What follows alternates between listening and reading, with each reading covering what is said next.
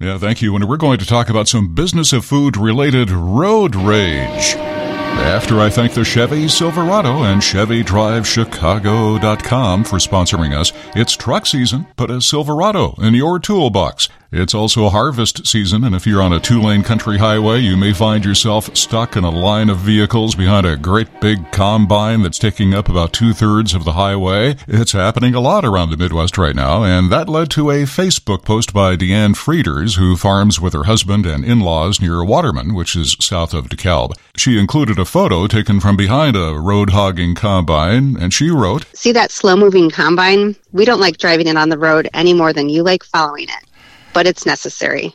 The land we farm is not one giant piece. Instead, it's like a quilt. There are squares and rectangles in different locations that make up our livelihood. And much to Deanne's surprise, it touched off a bit of a firestorm. Yeah, I thought this was an innocuous post that was just like, hey, like, I realize you're out there. In less than a week, it has had 79,000 reactions just under 5,000 comments and 23,000 shares. And no surprise, it's social media. The comments are not all positive. You know, they're like, they have a job to do too, and we're not any more important than they are. And well, why can't you drive them in the ditch? And I'm trying to help them understand that these pieces of equipment can tip. We can't drive them in ditches. But those are outnumbered by the supportive comments. A lot of people saying thank you, farmers. And I don't even think farmers are so much looking for the thank you. It's just mutual respect and understanding. Like this is just a couple months out of the year that we need the roads. It's not like we're out joyriding around. Deanne does a lot of posting about farming and especially food. I'm on Instagram and on Facebook at This Farm Girl Cooks. And then my recipes are on my website at thisfarmgirlcooks.com. From the farm to your belly as we continue to celebrate National Pizza Month. Today is National Sausage Pizza Day.